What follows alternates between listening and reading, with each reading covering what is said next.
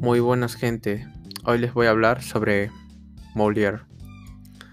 Molière fue un importante dramaturgo francés, nacido en París el 15 de enero de 1622 y fallecido en la misma ciudad el 17 de febrero de 1673. Es considerado como uno de los más grandes autores teatrales de la historia y padre de la comedia francesa.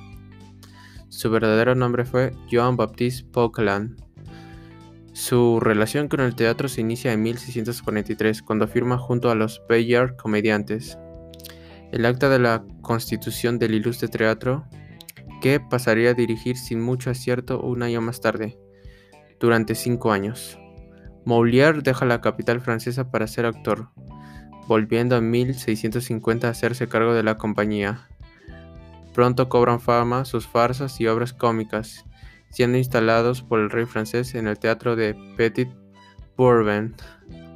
Sus obras empiezan a cobrar popularidad, siguiendo la máxima de corregir las costumbres riendo, lo cual, junto con la protección real, hace que Molière se gane enemigos entre los que son ridiculizados en sus obras.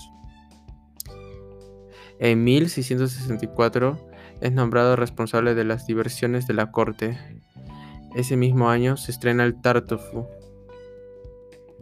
obra crítica para con la hipocresía religiosa y que provocó airadas reacciones entre las clases conservadoras, que obligaron al rey a prohibir la obra durante cinco años, con el apoyo real.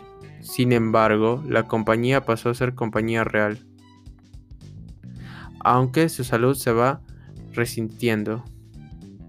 Molière sigue escribiendo obras inmortales como El Misántropo o El Médico a Palos. Su última obra, El enfermo imaginario, pasó tristemente a su historia debido al ataque que el propio actor y autor tuvo en sus representaciones, del que nunca se recuperó, y así lastimosamente falleciendo. Muchas gracias por escuchar.